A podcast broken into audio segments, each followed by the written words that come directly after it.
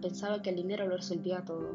Cansada de lo que sus compañeros de clase la llamaban, cansada de las deudas que sus padres tenían, cansada de su vida pobre, Katrina deseó ser la niña más rica del universo. En otra noche de cansancio y tristeza, Katrina abrió sus ojos al escuchar un susurro. Siguiendo los susurros, la niña terminó frente a la puerta de su casa. La curiosidad la obligó a abrir la misma, dejándola asombrada al ver un mundo completamente diferente en vez de su jardín con flores muertas. Un inmenso jardín muy hermoso, miles de pajaritos cantando en felicidad y una luz brillante atacándole la vista. Katrina pensaba que era el sol, hasta que escuchó una voz que reconocía. Sonrojada, ella se emocionó al descubrir que el chico que le gustaba de su escuela era la persona quien la había guiado con sus susurros y lo que estaba brillando. El chico no le respondió a sus dudas, pero sí le dijo a la niña que lo llamara Ada.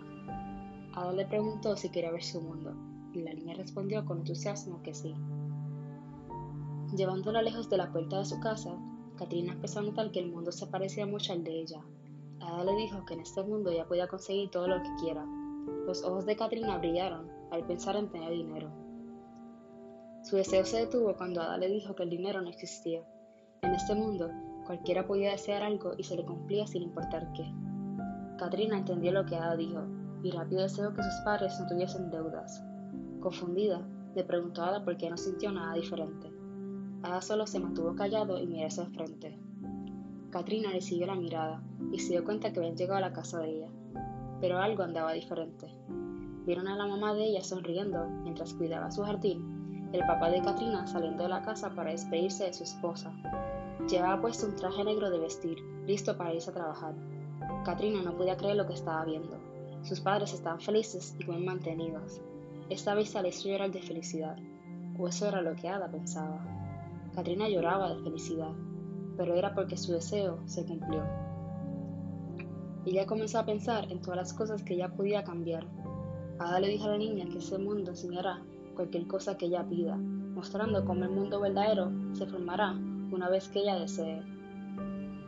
Desesperada, Katrina deseó que todo el mundo de la escuela la amara.